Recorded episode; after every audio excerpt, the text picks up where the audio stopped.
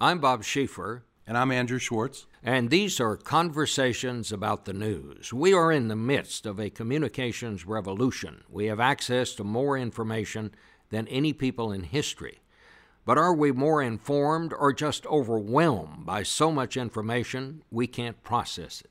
These conversations are a year long collaboration of the Bob Schieffer College of Communication at Texas Christian University and the Center for Strategic and International Studies in Washington.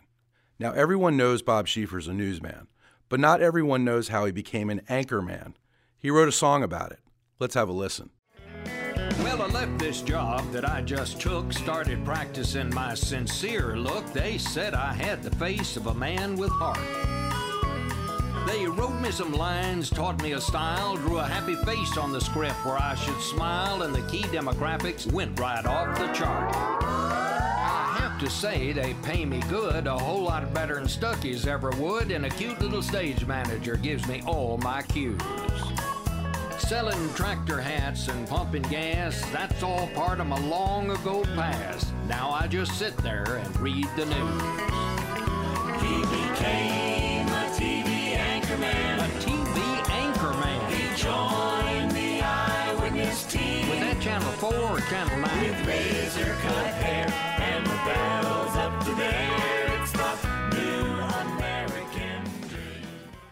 So now you know.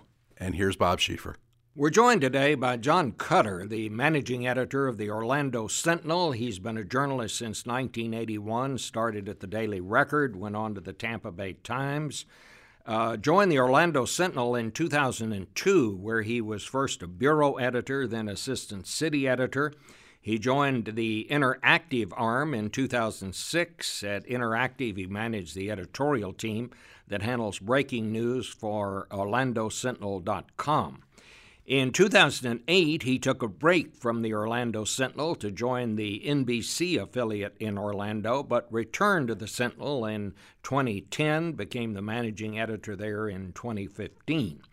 The Sentinel is the largest news organization in Orlando. It's won three Pulitzer Prizes and covered many major stories, such as the Casey Anthony trial and the death of Trayvon Martin. Most recently, uh, its coverage of the Orlando shooting at Pulse nightclub can be described as nothing short of remarkable.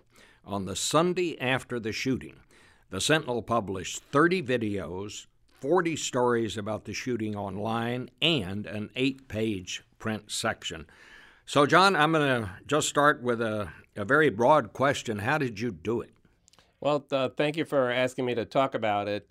Um, I mean, anytime anything big happens, I think in any newsroom, and including ours, people just rally very quickly uh, and know what to do. I, I do think our experience of having covered some uh, larger breaking news events uh, especially in this online world, helped a lot.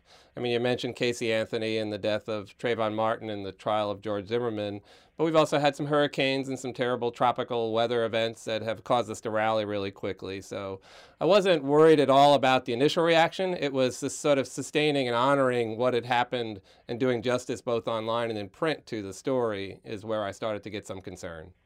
Well, you had at your peak, and not too many years ago, 350 uh, journalists uh, at the Sentinel. You covered uh, that shooting, I'm told, with just about 100 people. Uh, you have uh, ch- uh, called your reporters, and you said this this was a quote from you. They knew the importance of homepage presence during breaking news. They knew how to use Scribble Live and Facebook Live and reporters knew how to take their own photos and shoot their own videos. Your newsroom has adapted. So that's what I want to talk about. How did you do this? Uh, you know, I used to be a newspaper person myself for, for a long time, and I know the culture of newspapers or the newspapers that I worked for back in my day.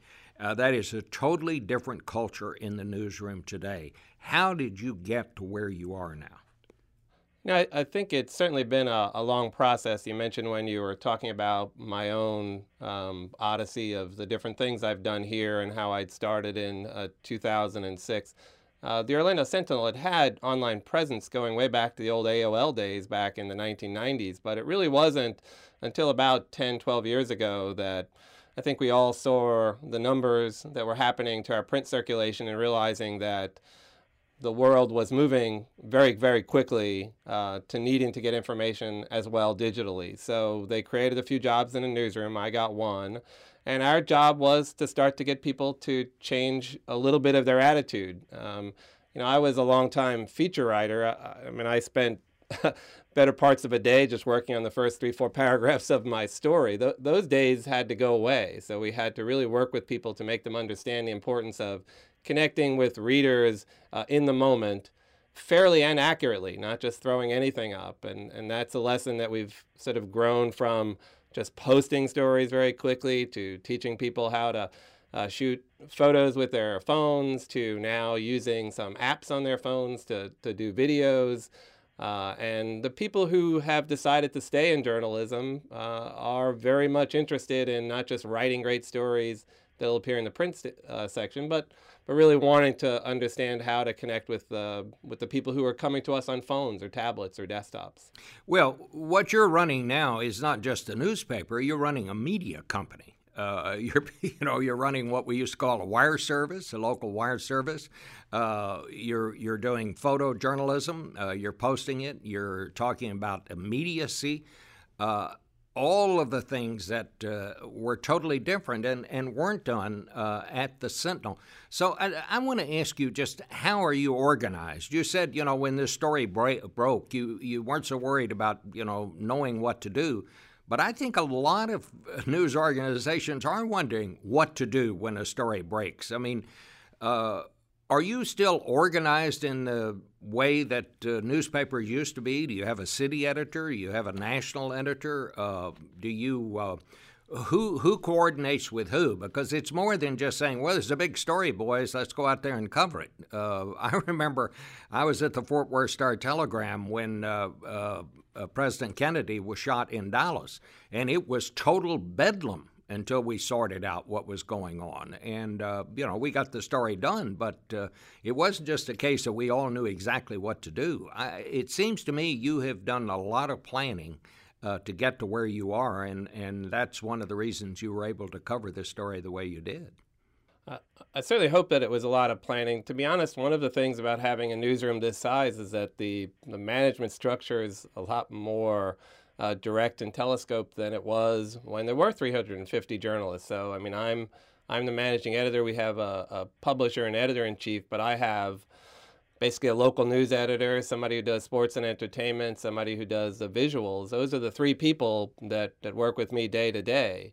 So that that contrasts to a time where you know if you just had a news meeting, we probably don't have a room big enough anymore to fit anybody in because there'd be line editors and deputy line editors and all that. So in one way, it helped to have a newsroom this size, which I, I to be honest, can't even believe I'm I'm saying that, but.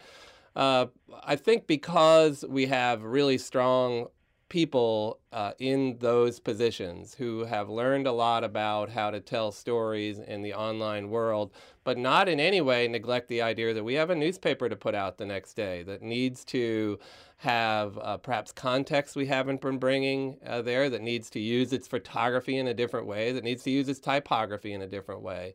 So we, we have to me, the ideal people who've decided to stay in journalism and that we've decided to keep are are those bit of a hybrids who know that in the moment I need to do this, but at some point I need to be able to hand that off to some world that's going to be delivered to your door at six or seven the next morning. So I'm not sure, Bob, that answers your question well. No, no, but I mean uh, that's that's that's what I I want to know about. And uh, how does your uh, how do your editors work? I talked to a fellow the other day who had worked at a, a metropolitan newspaper in the South, and uh, he had been among those laid off. And I said, uh, Who did they lay off? And he said, Well, in this go round, they laid off the editors. And I said, What? He said, You know, we don't have any editors. Said, Our job now is to go out, cover the story, post it online. And then after it's online, uh, basically after it's been published, uh, then uh, people back at the office read it. Uh, how does it work at the Sentinel? Yeah, I mean, there's still some times where reporters will post directly to a, a blog or online without an editor looking at it. Not in a, a case so much like this, but I, I don't think that we're set up very much differently than even when I started uh, way back in the, the early 80s. I mean, there are still editors who work with reporters very directly, and they some of these editors have deputies. But I think the the difference is that it is true. There are fewer editors, and the thing I find perhaps most sad about the next generation of journalists is they're not going to have had as many uh, hours as I did at the arm of some editor telling me how to make my story better because there just aren't enough of us left anymore. So there, there tends to be a lot of training on the fly and going back over somebody the next day and saying, hey, you know, if you'd structured it this way. So, um, but we are set up, I think, if, if we could have taken a 1980s newsroom and with the you know with a different mindset, uh, you know, kept that structure. what you have now that you never had before, obviously, are people who are dedicated to social media, who are putting out our information onto Facebook or managing Scribble Live, which is basically sort of a something that aggregates a lot of uh, uh, both social media and other updates that we're given. We have video journalists who um, you know just tell the story with um, with moving images as well as still. So, I mean, there are jobs, there are homepage editors that didn't exist. So, um, but but the reporters still go out, do their job, uh, and they have to put it up a lot faster. Sometimes calling it in. But my first job as an intern was to take. was to take uh, calls from uh, reporters out in the field and type notes and rewrite them into stories. It was a rewrite desk. Uh, it's not that different in some ways. Well, tell, take me back to the night of that shooting. This was something that happened late. I'm sure most of the people at uh, the Sentinel had already gone home. How did you find out about it? And uh, just give us a little timeline of what you did after that. Sure. Uh, it, it did happen at, uh, I believe the first police call was somewhere around 201 or 203 in the morning. Our newsroom generally is staffed until about 1 or 2. Uh, it was a Saturday night, earlier deadlines. There was no reporter or editor in the room. Uh, a reporter, Christal Hayes, uh, had gone home and uh, she was watching Netflix uh, in the middle of the night, uh, saw a tweet from, um, I believe, Orlando Police Department that said, shooting activity, Orange Avenue closed down, which is where Pulse is, very close to downtown Orlando. And did just what she needed to do, which was go figure out what was going on. So she went out, she called somebody who called another editor, called another editor. I probably didn't get a call until about about 6 a.m., uh, which was fine because they were doing their work. Um, by the time I got in here at 7 a.m., I mean there were uh, there were I don't know maybe 10 or 15 people already on the story, and it just continued to grow from there. But uh, it really was about a reporter paying attention to social media, you know, while she's uh, off hours noticing what had happened. Uh, I, am to be honest, it, it it could have been a case where we might not have known for a couple hours, and that's another scary thing since newsrooms aren't staffed overnight anymore. Well, uh, uh talk to me a little bit about how you're using uh, Facebook now and other social media uh, at the Sentinel. You you obviously have your own website. you're you know you're generating these stories, but you are using not just getting the first word on things that have happened, but uh, how are you using these other uh, social media uh, tools? I mean, you know, I, I, I, like to tell people that they need to think of social media as a as a conversation place. Uh, so, you know, we try to be out there both listening and talking to people on Twitter, on Facebook. They've tried Snapchat. To be honest, that doesn't I don't understand that one at all. But uh, the idea that they need to sort of get our content in front of people, but also when they post a comment, sort of you know be interacting with them in some way. So in this specific case, where Facebook was a, uh, an advantage was that it allowed us to um, you know put some information in front of people, but also find out once we started to get the names of some of the people who were killed that night. Often social media was the first place that we were able to find some information about them and at least get in contact with friends or family and confirm some of that. So uh, that that really showed the power, especially of the generation of people who were in that club. Their their lives are fairly open and they're all over social media. So we learned a lot about them and didn't have to maybe go knock on a door as they would have when I started or when you were younger um, and find somebody and talk to neighbors. We were able to do a lot of that online or by phone. Yeah. Let me, I want to bring Andrew uh, Schwartz into this, but let me just ask you uh, this question. Do you go with something on social media before you're able to uh, uh, confirm it for yourself, or, or do you sometimes just go with what you're picking up on social media? Boy, I'd love to say that we never do because we've had intense discussions about this. And part of what we say is no. Uh, I mean, you could create a fake John Cutter profile on Facebook and post some ridiculous thing, and then I, the managing editor of the Orlando Sentinel would be quoted saying something. So we're very cautious about telling them that they're not supposed to take things from there. Now, there's some official pages and such that uh, you know we would use. I mean, every every entity these days has has some official presence. But we do tell them uh, that if there's any question about wanting to use something, they need to go to an editor. That's just basic journalism advice. And that if they do take something and we agree that it should be reported based on a social media uh, post, that we make it very clear where it came from and how it came from and, and uh, you know, the attribution part. But uh, there have been a few times where I've seen things reported in other media, and I'm very happy that, that somebody held up their hand and said, wait, wait, wait don't don't re- don't put that up there. Um, we had a downtown shooting a few years ago um, while I was at the TV station, and uh, uh, there were reports up to ten people shot and killed all over social media that we at the TV station and and the Sentinel here never reported. Ended up to be, I believe, one. So you know you, you should never believe everything somebody's telling you, and social media certainly doesn't make it any more accurate than if they're actually just telling it to you. Andrew? Thank you, Bob. Uh, John, again, what an admirable uh, method of covering uh, such a, a, horrific story. Since then, how has your strategy changed um, in using social media to actually get the news out? I'm not sure that it's changed. I do think our coverage has changed. Uh, in the initial hours and days of what happened, uh, my mantra and the editors who worked here was that we needed to understand that this had happened to us, to our community, to people that if we didn't know them directly, we knew people who knew them. Uh, I've told the story a few times of coming in here and a couple of people crying and getting phone calls from people wondering if perhaps a loved one or a friend was in Pulse. Uh, but we needed to make sure our coverage reflected that, that to, to focus on the people who had died, to focus on uh, the the people who had been injured to focus on the impact of the community. I, I, guess where I see some of the transition, both in coverage and maybe to social media, is we knew there would be a time where we would have to look a little more closely at what the first responders had did and and uh, what what had happened inside the club, and we didn't write it stories as early on as some people who said you know were quoting experts saying terrible things uh, had happened and they could have handled it differently because we felt like we still didn't understand what had happened in the club.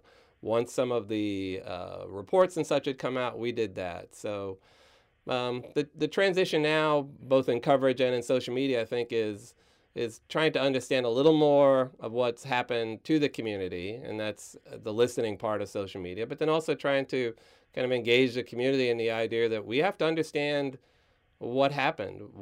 How was this club picked? Um, what did the police do properly? What might they have done differently? Uh, and that will all come out. And so, as I said, both both sort of trying to get that in front of people, but also trying to listen a lot to what's being said out there. Did you learn a lot about where your audience is in terms of how to actually reach the audience? Um, a lot of news organizations these days are not just necessarily driving traffic to their owned and operated platform, OrlandoSentinel.com, for instance, but they're they're using Facebook, they're using Snapchat, they're using Twitter, they're using other platforms to get their news out. Are you all doing that, and are you learning more about the habits of the community that's consuming your news? I mean, it, to me, it's always I mean, where they're they're they're on Facebook and they're there to an extent on Twitter. We find much more engagement on Facebook than on Twitter than on Snapchat, uh, in the sense of people both commenting and reading and sharing our posts and coming to the site. So, whatever the difference is between uh, uh, how people use Facebook and how people use Twitter, one of the things we've all come to understand that Facebook seems to be this community of of uh, people who are spending time engaging with what you do. Um, so one of the things that, that we did here and we had started to do more of was using Facebook Live to um, to stream directly to Facebook. Uh, for a while, we were uh, just streaming to our site and kind of hoping people would come here. Selfishly thinking, well, I, I want I want the person on my site. I want the ad impression. Uh, but we realized that's not how people are using social media. They're they're on Facebook already. Why are they going to click somewhere and go somewhere else? So so we've been using Facebook Live a lot more, as plenty of people have, and and I find that uh, one of the reasons I left the Sentinel to go to TV was because it was becoming very obvious that that the world was expecting uh, video storytelling to go along with the words and images, and I wanted to learn more about that. So. Uh, you ran down earlier how many videos and how many stories we had done that day. If you go back five years, it would have been a fraction of the videos and probably just as many stories. And I don't think again, the world on social media has told us they they want video storytelling as well as words. Let me uh, ask you about. Uh, you're one of the few that we have uh, talked to here who has had uh, a lot of experience at local newspapers, but also uh, in local television. Uh, what was that like? What was the difference? You know, and I, I, in no way would want to exaggerate my experience with local TV. I was the digital media manager, so I worked with reporters, assignment editors, and the, the senior news directors uh, to help tell stories online. I, I found that uh, TV uh, is very interested in trying to figure out what its audience wants online. But when I was there in 08, I wasn't sure that the if I may take a step back, I always think there's an interesting intersection between desperation and creativity. I think newspapers were hit very quickly with the desperation part and had to get creative. I'm not sure TV's reached that point yet, or certainly hadn't in 08 and 09 when I was there. Their revenue from TV was still coming in very strong, and online was something where they needed to know what to do but hadn't completely moved there. I've noticed in the now six years since I've left that it's changed. I see a lot more engagement online. I see a lot more reporters and editors doing things online. But I, I think the fundamental difference uh, is, is, is something that I learned a lot there. TV, man, when something happens, you are moving in the direction of where the news has happened, and you are ready to tell that story, tell it quickly, tell it well um, and get it on the air and you know in this case online. That that's something that I think now the digital world of a traditional newspaper shares. We we move in the direction where something's happening. We want to tell it in words photos and videos. And that's something in one way we share. I, I think the depth that we can bring both in our video storytelling as well as our words is is an advantage we have. Uh, let's shift a little bit. I want to ask you about the campaign. Uh, this is certainly a campaign like no other, certainly in my lifetime. Uh, how are you covering it, and what do you what do you see your role in uh, this this campaign as being? Um, it's interesting because Florida is always held up as you know a major battleground state. You talk a lot about Orlando to Tampa, the what's they often call the I-4 corridor, as being a, a, a real uh, bellwether for uh, perhaps what's going to happen. A lot of the candidates came through uh, during their time here, and we we tried to cover them, but uh, for a, a, paper our size and a local paper, the best service we could do to readers probably isn't what we could write about Hillary Clinton or Donald Trump or during the campaigns, the other candidates. It's really about the, the congressional race, the Senate race. Alan Grayson is from Orlando. That's been a very interesting race. Marco Rubio jumped back in. So we'll, we'll put more resources between us and our sister paper in South Florida and Fort Lauderdale, the Sun Sentinel, towards some of those statewide races um, and a lot of the local ones. So, you know, we still do a traditional voter guide, both online and in print, that tells you who's the candidates running for your, your local office, as well as all the way up to national. But uh, our, our, company, uh, Tronc, former Tribune Publishing, they, I think, do a very good job covering a lot of the day-to-day things that are happening in the campaign, and we try to take full advantage of that online and in print. Well, how much how much space in your paper newspaper do you give to uh, those local races and uh, state races. One of the things that we found is that the interest from our readers, both in print and online, doesn't go up until closer to the primary and closer to the election. So uh, we always aim to have more coverage in the three, four weeks leading up to, in our case, the August 30th primary. Early voting starts August 20th. So we try to make sure that all of the any news that's happening, say the Rubio race, the Grayson race, those get covered as they happen. But we really try to do those sort of profiles, issue oriented stories that'll really kick in around August 1st through the month of August. And you have a little bit of a uh, time after that where you know it's really more campaign events. And then again, kick up uh, in October with a special section, both in print and online, that'll really do that. Uh, I, would love to think that that the majority of people are interested around the year as as I would be, but one of the things we found that the numbers bear it out online is it, it, takes that two weeks before an election that there's this big spike. Oh my gosh, who am I voting for? What I need to learn about this person, and uh, so that that's our plan. You know, uh, one of the things that we're focusing on in this uh, series of podcasts that we're doing is you know the fate of local newspapers and the outlook is not great. Uh, I think uh, uh, Pew recently uh, compiled a report that said 120 newspapers have basically folded uh, in in the last 10 years. Uh, newspaper circulation, paper newspapers was down again last year. digital is doing better, but it's still only a small part of that. what do you See, I mean, uh, the part that concerns me is that, you know, if we don't have some entity, and I don't know what that entity is, maybe it's something we haven't invented yet, but unless there is some entity that is able to do what we have come to depend on local newspapers to do, and that is basically to keep an eye on the local government, I think we would have, uh, among other things, corruption at a scale we've never seen in this country. Uh, what do you see as the fate of uh, local newspapers? Wow. Um, one of the things that I often point out when I'm interviewing people in their 20s or 30s is that I'm 58 years old. My my timeline for what I want to get out of this profession is different from theirs. Uh, it is very hard for me to imagine my daughter, who is 28, and my teenager getting a seven day a week daily newspaper that's produced six to eight hours before it's delivered to their door. Uh, I, I just don't see that world surviving. Is there a world where they're getting something? I, I read the digital edition of the newspaper that looks like a newspaper. It's a digital replica.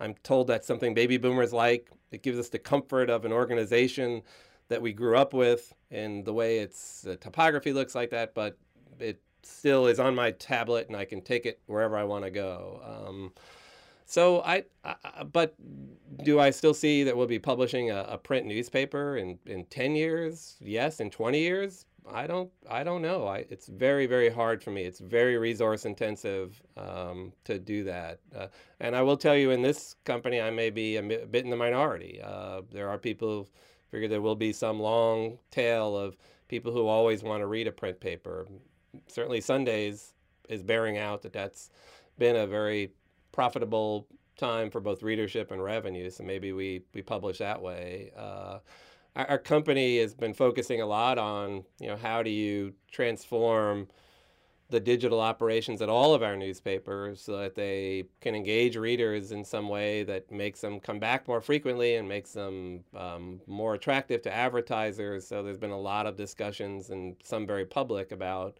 uh, what Tronc wants to do. Uh, I'm, I'm very, very hopeful that uh, they're moving and moving quickly to try something, and that if it doesn't work, that they'll move on to what's next. There was a time where I worried that, you know, we did we did more planning than execution, and these guys seem very interested in in planning quickly, executing quickly, failing fast if they do, and moving on. And I, am not sure in this world you can do it any other way. So. Um, but Bob, to your point about local corruption, I think that's already started. We, you know, we used to be at every council and commission meeting, you know, across the four or five counties that make up Orlando. That's not true anymore. I, I know there are things that are happening that we're just missing because nobody's there. I, I hope the truth ultimately always comes out, and sometimes it does, but I think it's different when you don't see a reporter sitting in the front row at your council meeting every week. I, I just I just have to believe that. That's why I got in the job.